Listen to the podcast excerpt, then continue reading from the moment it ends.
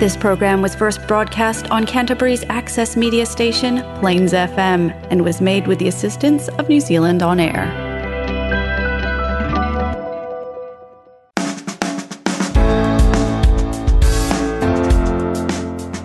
Kia ora and welcome to Garden of Sound. I'm your host Ian Turner and my guest today is Murray Burns, keyboardist for Australasian legends Mi-Sex. But first, if you enjoy what you hear today on whatever platform you consume the show, I wholeheartedly recommend you subscribe so you can enjoy all of the guests I have on the show week in, week out. Just head to gardenofsound.nz and hit one of the links on the front page. Okay, Murray Burns. He was born in New Zealand but found real fame when he moved across the ditch to Australia to tour, record, and eventually end up one of our shared musical heroes, with classic tracks like Computer Games and Blue Day gracing radio stations and compilations and top tens since their release in the late 70s and early 80s, respectively. As with all great stories, there's been a fair bit of tragedy along the way. Murray is now the only original member still playing in the band. But how did it all begin for this wonderful man and his music? This is the Garden of Sound interview with Murray Burns on Plains FM 96.9. Murray, can you tell me the first time you remember hearing music? First time that really, um, really kind of rocked my world would have been actually we used to go to church, Presbyterian church, and my mother and my auntie, my mother Isla and my auntie Wilma, were choir singers and music teachers, and they dominated the whole church. And I, I kind of almost used to shrink, but I was also really proud of them. How what a, how amazing they were at singing. And then I remember when before I even learnt the piano, they would sit in the lounge with perfect pitch and their hymn books and practice and asked me to play the piano, which I couldn't do anyway. But I, they could read music without hearing music. They had perfect pitch. They would read the dots. Hmm. So that, that was my kind of first, yeah, introduction to music. Really. Where did you grow up? In in Invercargill. In Invercargill. Where they roll their R's. What was the music scene? What was your first exposure, I guess, to, to live music, perhaps outside of the church? Uh, well, it actually wasn't outside the church. The, the, the church, the Waverley Presbyterian Church, had an amazing dance called the Basement. Wow. I used to go down when I was 11 or 12 on Saturday afternoon yeah. and hang around these long haired 21 year olds. Because we're talking 1969. No, no, no. Actually, we're talking 1967. And I just used to hang around watching them set up and they'd let me come up and bang the drums occasionally. Yeah. And I was gone. I was bright at school. I was the youngest kid at Southland Boys High School, but I went backwards as soon as I discovered music. And um, so, yeah, when I was 13, my parents let me go to the Waverley basement, but I had to be home by 10. I think Dad was actually on the door there. And he let me go down just to watch the bands. And um, I watched the bands and the girls. Was there any separation of um, religious and secular music at home? Were you sort of uh, mm. asked to sort of keep away from the devil, oh, no, devil's no. music? No, not really. Mum and Dad bought a stereo probably when I was 13, 14, and I joined the Phillips Record Club. So I just um, learned how to wag school, and especially on Friday when our um, our cleaner was there. She was deaf. Mrs. Haslett was deaf. I used to get a kick out of playing Jimi Hendrix full volume while she was, well, she was um, dusting, and she couldn't hear a thing really. But I thought it was really funny. Um, but yeah, I just, um, I no, mum and dad were pretty cool. They liked it when I played Cat Stevens and not when I played Black Sabbath. Okay, makes sense. At whose instigation was it um, uh, for you to start learning piano? Well, there was a piano in all in all the relatives' houses. Mum played the piano aunts and grandparents had pianos, so you know I was just always in there making noise on mm-hmm. it. And then I had I had a seven no six month um, teaching by a lady called Jan Curry, who would have been eighteen. Yeah. And I fell in love with Jan, and she, but she married a farmer and left Invercargill. It was yeah. really disappointed me. But um, she did say to my mother, I remember that oh he'll he'll come back to the piano. I'm sure of it. I didn't come back to the piano until I was about sixteen or seventeen. I played drums and bass Okay. before that. Okay. So um, Why why did you sort of walk away from the piano? Was it too much too much Um, mum? Not really. Um, well, I had a drum kit at home, so I learned to play drums. But my friend, who was a few years older than me, who was a consummate guitar player and singer at school Mm. at Southland Boys High, he was putting a band together, and I, and I said, "Well, I'll learn to play bass." So I learned to play bass Mhm. in his band. So um, he was a bit older than me. I've had conversations very recently where it seems like there are quite a few uh, the bass playing or keyboard playing bassists. I know it is happens a lot. John Paul Jones is Yep. a um is, Yep. a is a classic one. You know, I used to listen to. I couldn't believe it when I put on Led Zeppelin one. I would have been twelve. It blew my mind. Mm-hmm. It blew, and you know, the sound on those first two Led Zeppelin records has not been matched today. They sound unbelievable. Mm. So what For do the for the audiophiles and the nerds out there, there's nothing as disconcerting as hearing the version where the drums are round the wrong way. yeah. Um, so what got you back into the keys? Well, I was playing. I was actually playing in the cover band in Invercargill, and um, I was playing bass because the, the um, Ray Eade, the wing ding bass player, left Invercargill. So I I put my hand up, and I was playing with guys who were twenty three or twenty four. Yeah.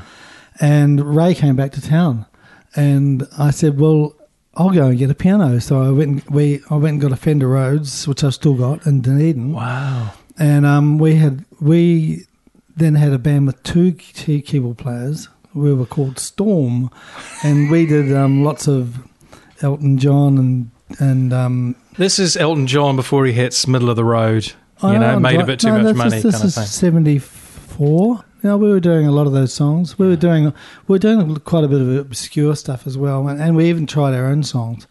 Yeah, so that so back on keyboard, and I had a clav and a and a um, Rhodes, and I'm, Mm. then I got asked to move to Christchurch to play with a prog rock band from Invercargill called Watchdog, Mm-hmm. who unfortunately we never recorded, but we were really good.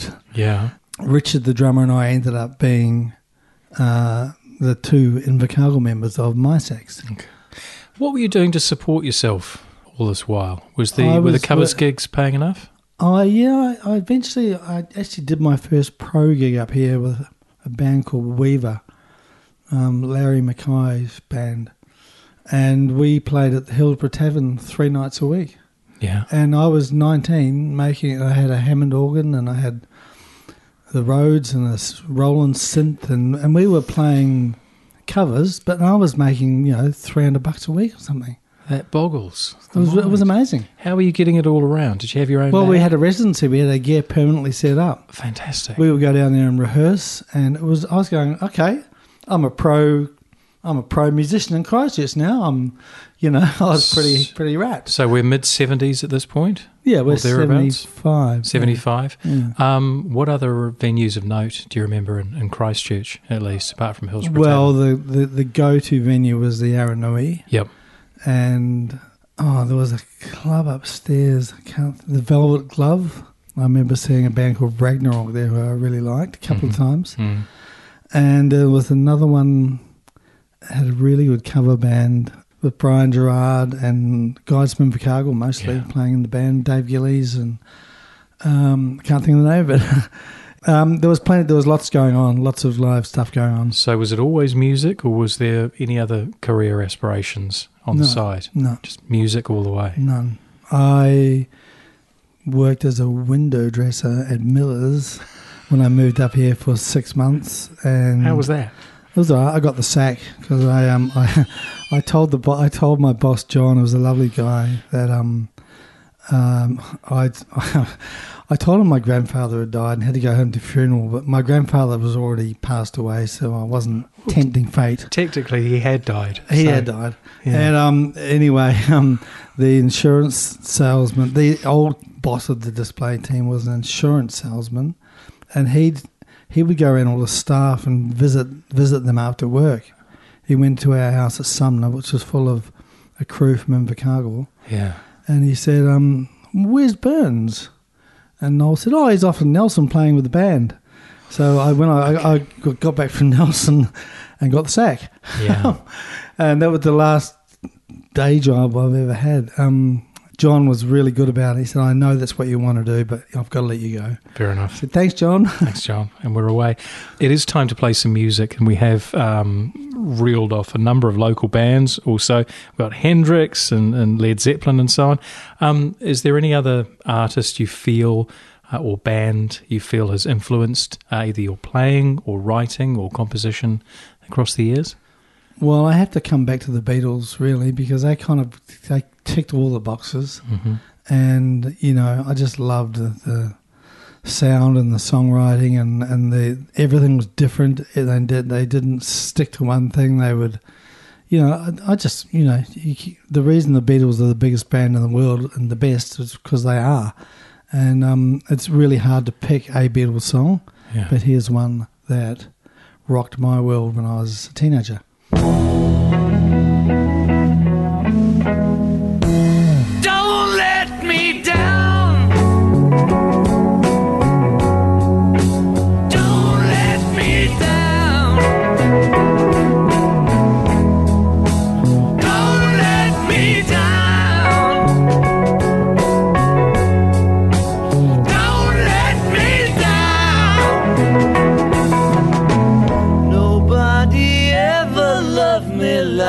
Does. Ooh, she does. Yes, she does. And if somebody loved me like she do me, ooh, she do me. Yes, she does.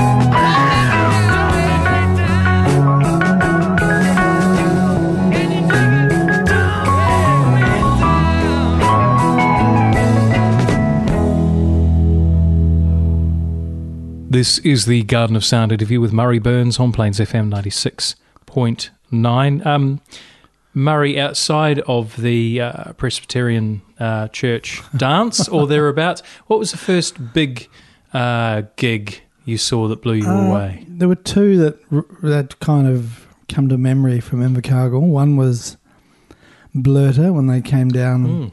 With their bus and set up at the YMCA, the Invercargill YMCA, with their spaceship and. And it wasn't so much the music. It was I liked the music. It was more the event. Okay. It was, um, you know, pretty special when I was fifteen, and uh, probably the the concert I really loved the most because I loved their music was was when Split Enz played the Invercargill Civic Theatre, and yeah, that, they would have been in their early twenties, I suppose, a little Mhm. bit older than me, um, Okay. and but they were just you know sublime. Yep. I just love mental notes and everything about it as a record, and great to see them live. Um, yeah, no, it was amazing. So you're in Christchurch. You are playing uh, professionally. Um, you're playing around South Island, at least. Um, how was Mi-Sex? How did that come together? I eventually ended up in Wellington. hmm um, Colin Bailey, who's from Christchurch, he was putting together, along with um, an owner of nightclubs, um, a kind of a dance disco funk band. I'm not sure how Cole heard about me, but they invited me to go up and play in the band called Red Rose. We were Red Rose, and we I sort of went from playing kind of pop and rock into playing we were doing kind of pretty hardcore funk, really. We were doing Yeah? Parliament, Ohio Players. Probably the most commercial stuff we would have been doing would have been the Commodores. Okay. Who we actually ended up supporting. Wow. And um, that was that was a pretty pretty good night for us little lads from the South Island. For me, um, uh, who hasn't heard that much Mi-Sex, it's based on the you know the hit records and all of that kind of thing. It seems somewhat of a departure. Well, Red Rose was a disco funk band. So Okay. Mi-Sex came after that. And Mi-Sex was pretty different to that. So where's that journey? Who makes the decision? Oh, well, we, we were we were playing three or four nights a week, and we were acting on a show called Close to Home, playing Ah. playing the part of Red Rose how on did, that show. How did that come about? oh, they you know we were the we were the young band in town. They Okay. they wrote a a band into the storyline, and we were the we were the obvious choice, I suppose. So And, um, somebody mates with somebody else and said, "Hey, this would be a good opportunity for." Oh you." well, the character um, who was my friend Phil Gordon in real life, he um, we ended up living together. yeah. He, as a character, was a schoolboy, took on managing a band. Okay. And we were the band. Okay. So we would go out there and record backing tracks at Avalon, and it was an amazing time. Excellent. You know, mum and dad came to stay with me, and they said, How much money are you making? Because we were playing four nights a Yep. week in the club, and Yep. we'd joined Actors Equity. yes. And I said to dad, No, no, no, no. And, and dad went, You're making more than your mother and I together. you know, I mean, it, but I went from that to meeting the guys from Mi-Sex who were what wasn't called Mi-Sex, called Fragments of Time, Mm, yes. and they were coming through town on their kind of up and down New Zealand thing they were doing. Yeah. And the keyboard player had decided he didn't want to play anymore, and they decided they want to move to Sydney. Yeah. And they asked me, would I be interested? And um, that that just changed my world, basically. That Okay. was so. I, within two weeks, I was um, on the on the Mi-Sex bus, literally. Yes. And six months later, we were in Sydney. Okay. Um, so it was as easy as that. It was just like, Oh, there's no question about it. Flick I of the was switch. I was taking every opportunity that came my way. yeah. You know, like every, every single thing that ke- fell on my lap from playing in the uh, the Hillsborough Tavern Yep. to moving up here to playing a prog rock Yep. band in Christchurch Yeah. to playing in a disco band in Wellington and to being invited to play with Mi-Sex. And Kevin and I that night, Kevin Stanton and I, Kevin stayed at my house and he and I wrote a song. I'd never written anything in my life apart from doodles on the piano. Yeah. So all of a sudden, I had a songwriting partner, and off I went. It was great. So very much the stars had a line and Yep. you're off. yeah.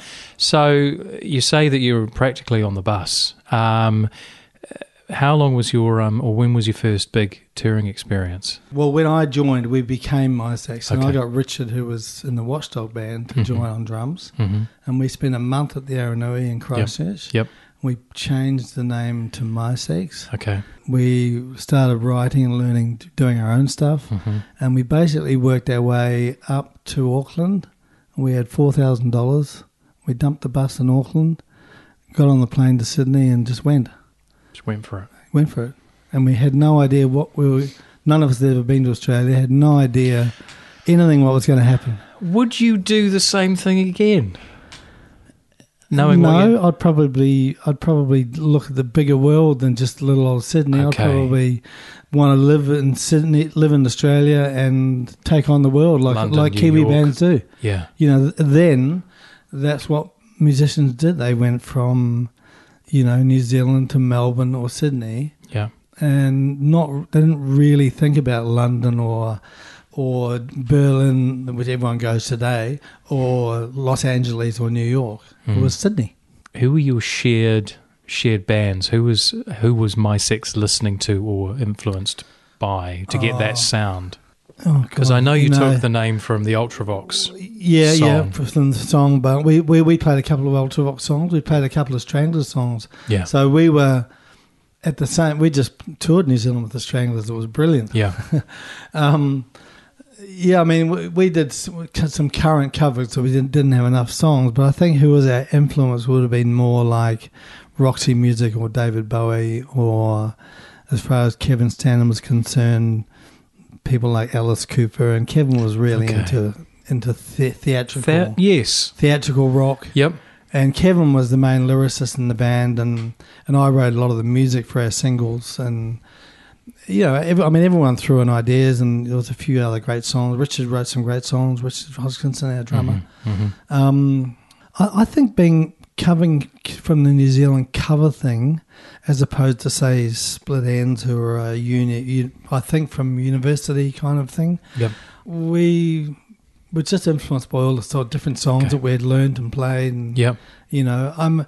I was recording a guy doing a um, a song the other day. Um, oh, what's his name? Graham Parker, hmm and he said, "This kind of sounds like you guys." And I said, "We used to play a Graham Parker song." And he said, "Well, it's, it's rubbed off on a song of ours called But You Don't Care." Yeah. And I listened to it and compared the two, and I went, "God, he's on the money." yeah. So we were influenced by what we were doing and what was around us, and we got really influenced by the Australian rock thing. hmm So when we arrived there, we we were we had a bit of punch, Yeah. but you know we went to see the Angels of Midnight Oil, and you know the guitars were up and everything was in your face.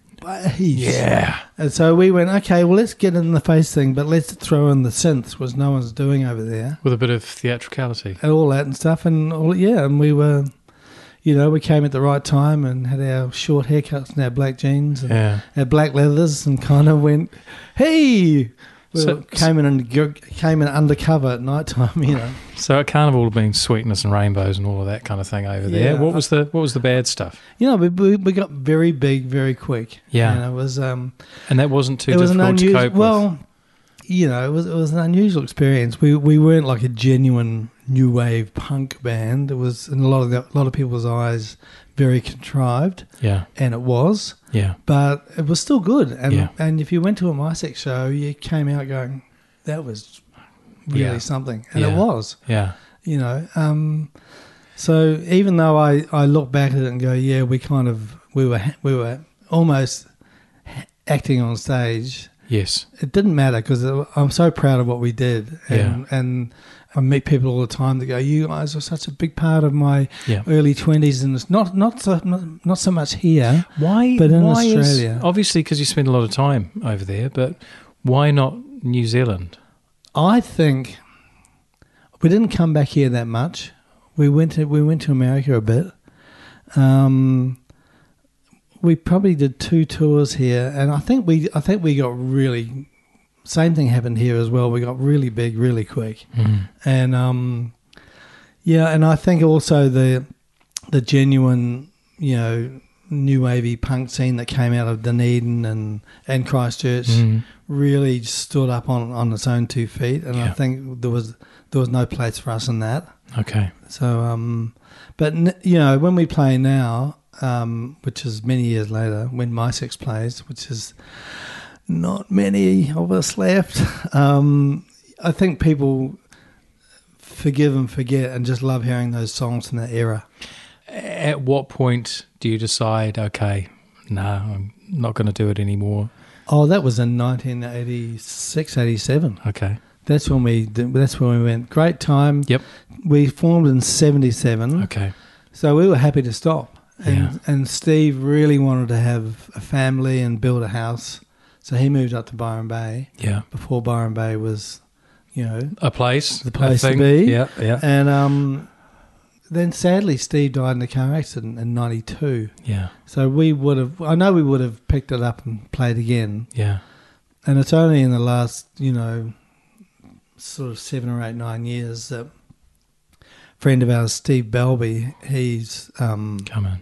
great front man. He, well, he's actually the, the bass player in Noiseworks, but he's always, you know, wanted to be in front of a band, and he loved Mi-Sex.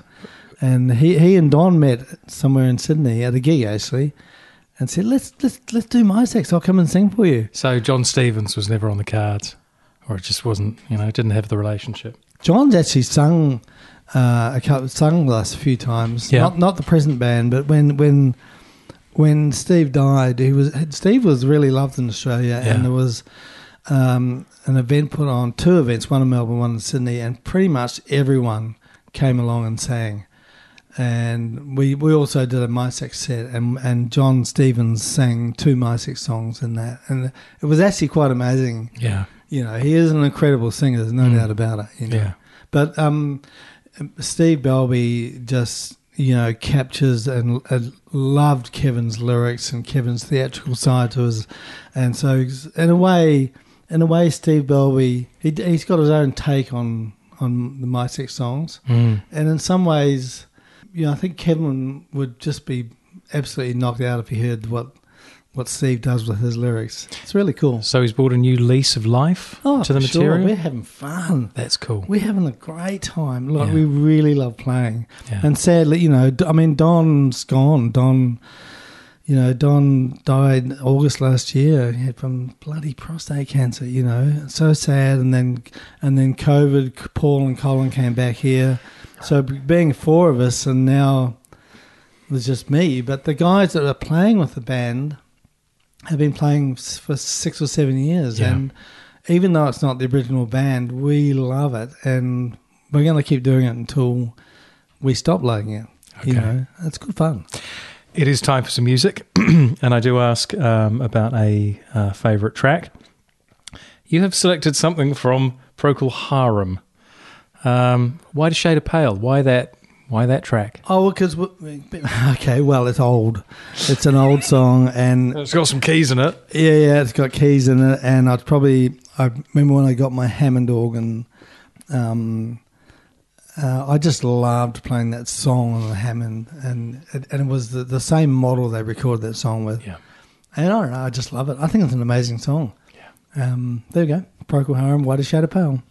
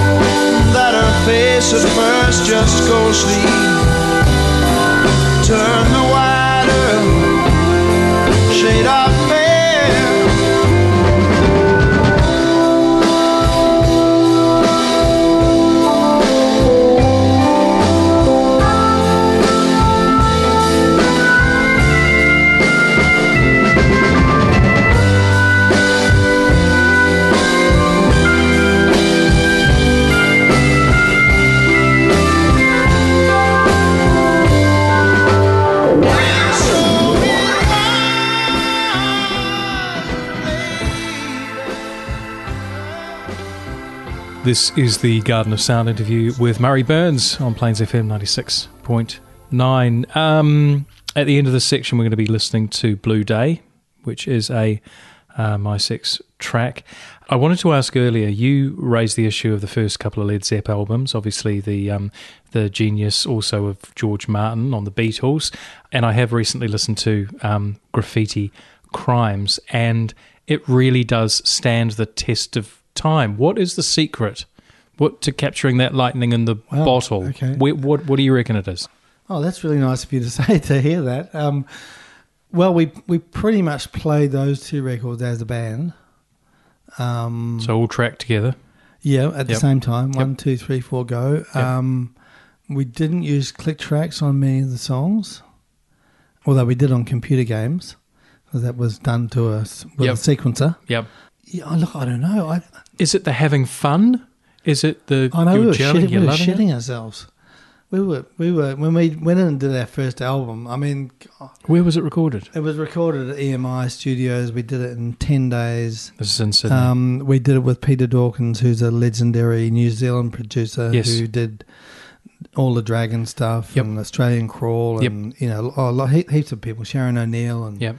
we were quite nervous. It was like being kind of in um, being with a teacher, you know. I mean, I don't mean that in a bad way, but you know, we didn't go. Oh, can I have a bit of delay on the keyboard? You just did what you were told. Yeah. Yeah, kind of. You know, whereas as time went on, I God, God, I wish I had asked for that. I wish we had done that. I Yeah. wish we could have, you know. And we weren't invited to the mixing sessions, or you know, it was kind of.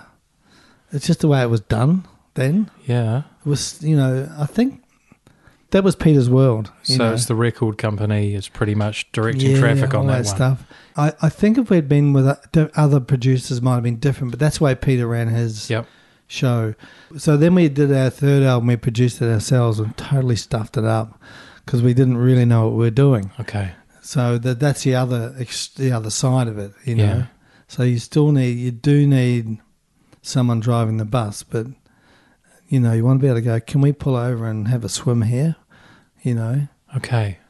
The track Blue Day, um, that's off. Where do they go? That's off the fourth album, and we did produce that ourselves. Okay, and how did that? How do you Oh no, that actually, turned Bob out? Clare produced it, Yeah, but he, he just basically made us sound good in the studio. Okay. He was a great engineer. yeah, who great American engineer who was mixing Bowie and Springsteen and and and coming down and producing Australian bands. Mm-hmm. So he, you know, because he had a name, people in America thought of him as a great mixing engineer. He wanted to have a go at producing, so he came to you know did bands like the Church and yeah. and us, and that was his release as a producer. So less of the format of the, or you should put this chord in here, or oh yeah, I don't yeah. think you should. yeah, no, do. we def- more- definitely just did Okay, Yeah, and and blue, yeah, Blue Day. The reason I've chosen Blue Day is because I think it really is the true voice of Steve Gilpin.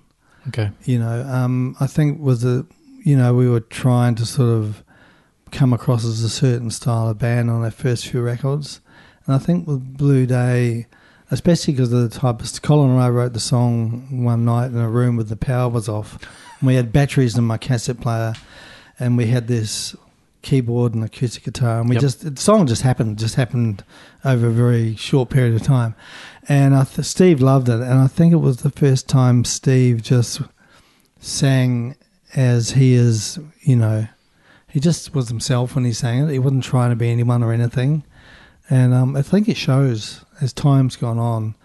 Um, you know, it's, that's t- to me the best vocal Steve has Mhm. done. okay. Let's hear the track.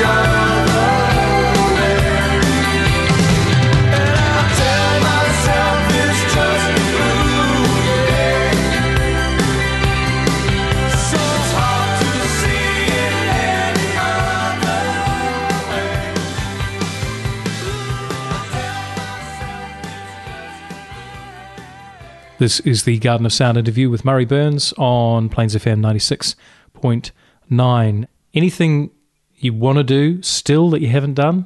No, not like that. I'm Mm-hmm. kind of.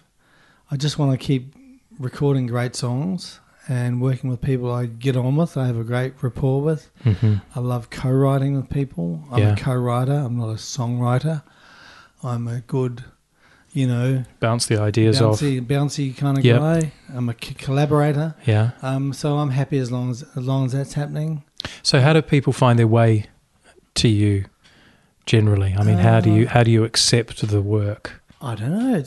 There's no set rule. Everything's different. Every, you know, I've made an amazing album with a guy called Drew Bowden, a Kiwi guy. Hmm. That um, you know, he wanted he wanted to use my studio, and I said, "Well, I'll show you how to use it." And um, This is over in, in um, Byron, in Byron. Yeah, Byron yeah, Bay, yep. And, and um, and I said, "Where are you staying tonight?" And he said, "Well, I'm just going to sleep in my van." I said, "No, you're not. Come and sleep at my house." yeah. So you know, we just yeah. He said, "I'll play some of my songs," and I went, oh, "Are you kidding? I want to record that." Yeah. So that's just how that happened. And there's diff- different ways all the time. There's no set set way I'll record it.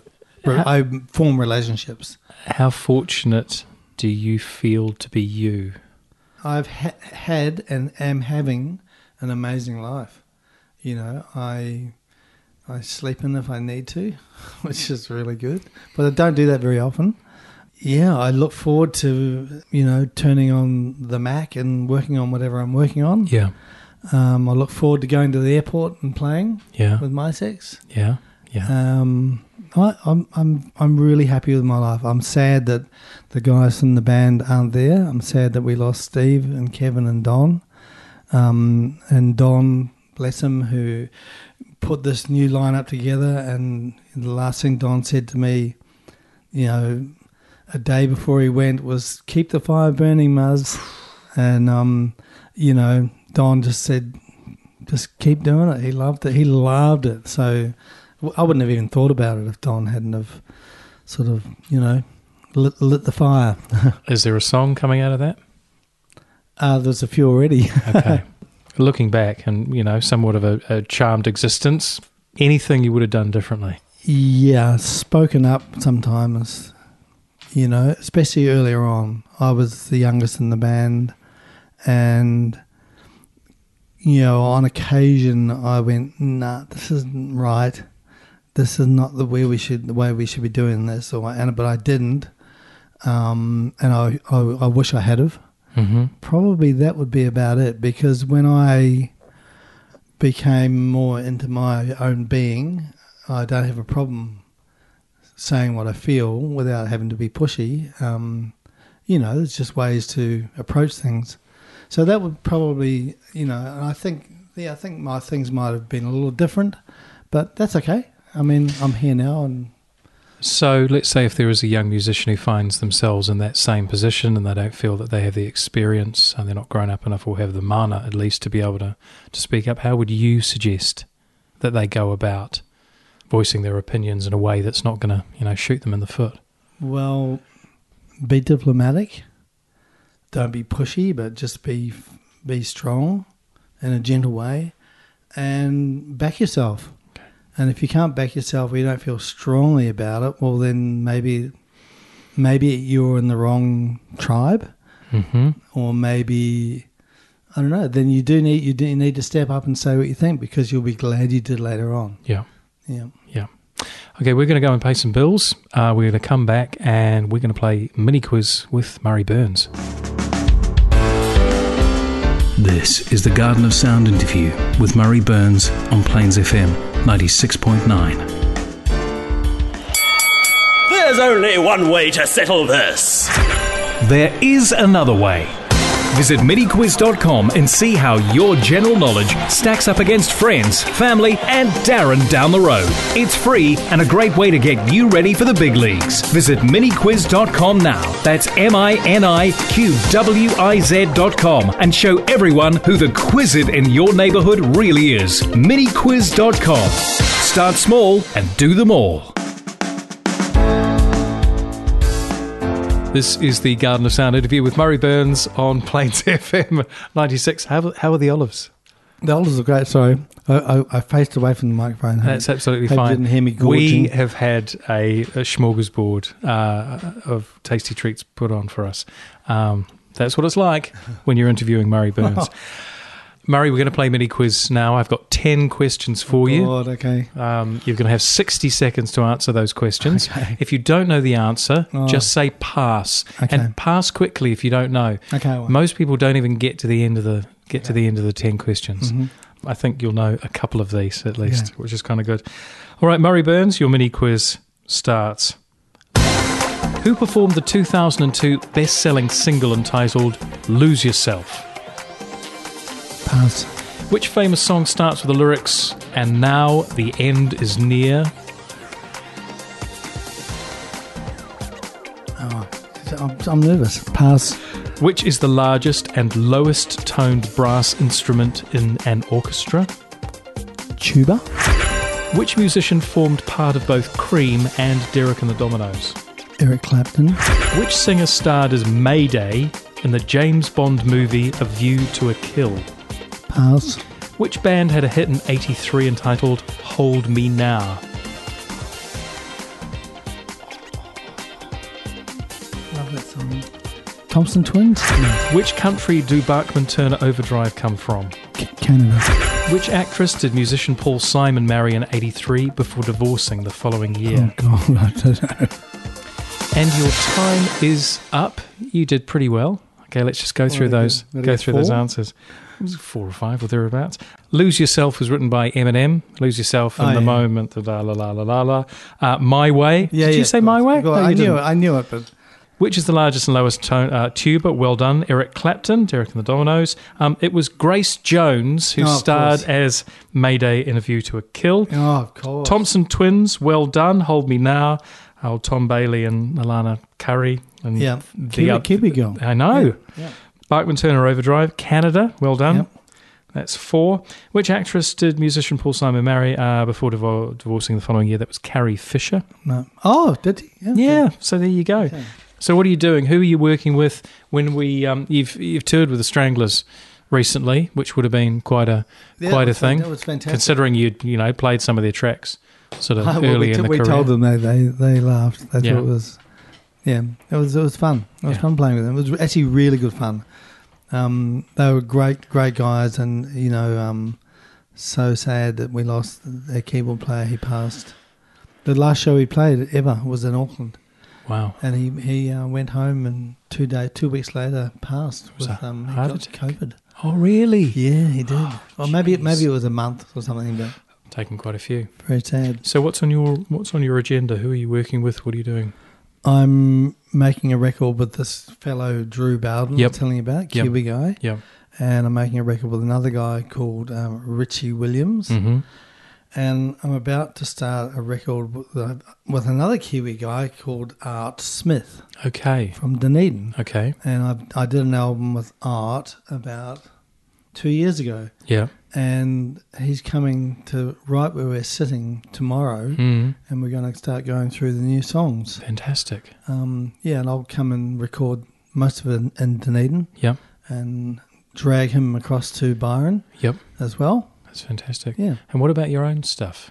Anything Uh, you're writing or yeah, no, recording? we've got Steve and I and Colin from Isaacs. Um, uh, we've got seven or eight songs uh, and sort of at various stage stages. yep. Um, yeah, so we'll we'll hopefully have a couple sort of up for people to listen to in the next you know three or four months. Fantastic. Yeah, but we we do, we do that more for love, Yeah. doing it, and we, we play a few a few of them live. Yeah. They go down well. Yeah. Yeah, Time for one more track uh, before the interview finishes, and I believe that you have chosen something from the Underdogs. I have. Look, it's a really favorite favorite f- song of mine from when I was about eight. Yeah. I think I can still remember the radio in the in the kitchen on a rainy Sunday afternoon. We had the senior request session, and what and the first time I heard "Sitting in the Rain" by the Underdogs, it it rocked my world. It was the it was the fuzzbox guitar. Mm.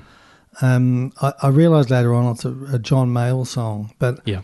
I just loved it. I loved the sound of the record. I loved hearing them laughing in the background. Um, and I still love it today. And I think it's one of the best sounding records we've recorded in New Zealand. And I've even seen the film clip. It's a classic. Like they've just been driving along their car and just pulled over on the side of the road and shot it. Fantastic. It's it's it's, it's just a neat song, and the guitar sound is sublime. So I love I just love hearing it. So there it is, sitting in the rain by the Underdogs. Murray, thank you so much for coming on the show.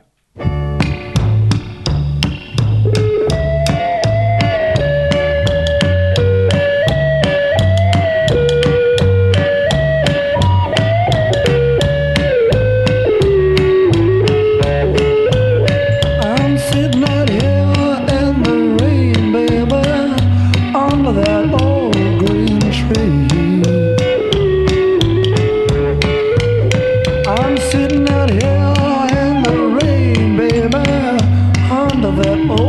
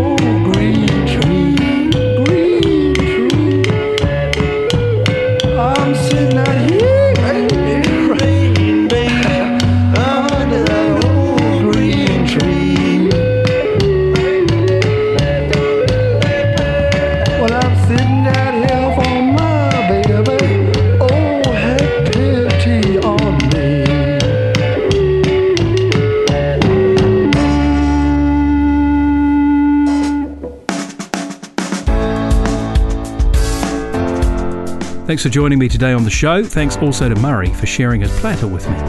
If you want to find out more about what Murray and Mi-Sex are up to, then head to gardenofsound.nz and click on Murray's image on the front page. I'm Ian Turner. I look forward to bringing you Garden of Sound same time next week. In the meantime, keep well, keep listening, and keep playing. In Inohora. I was going to say you've done brilliantly. Have he I? said to a seasoned musician who's worked with um, all sorts of characters across the years. I'm a people person, so I've just done it by, you know, loving being part of the pack, and um, it's always worked.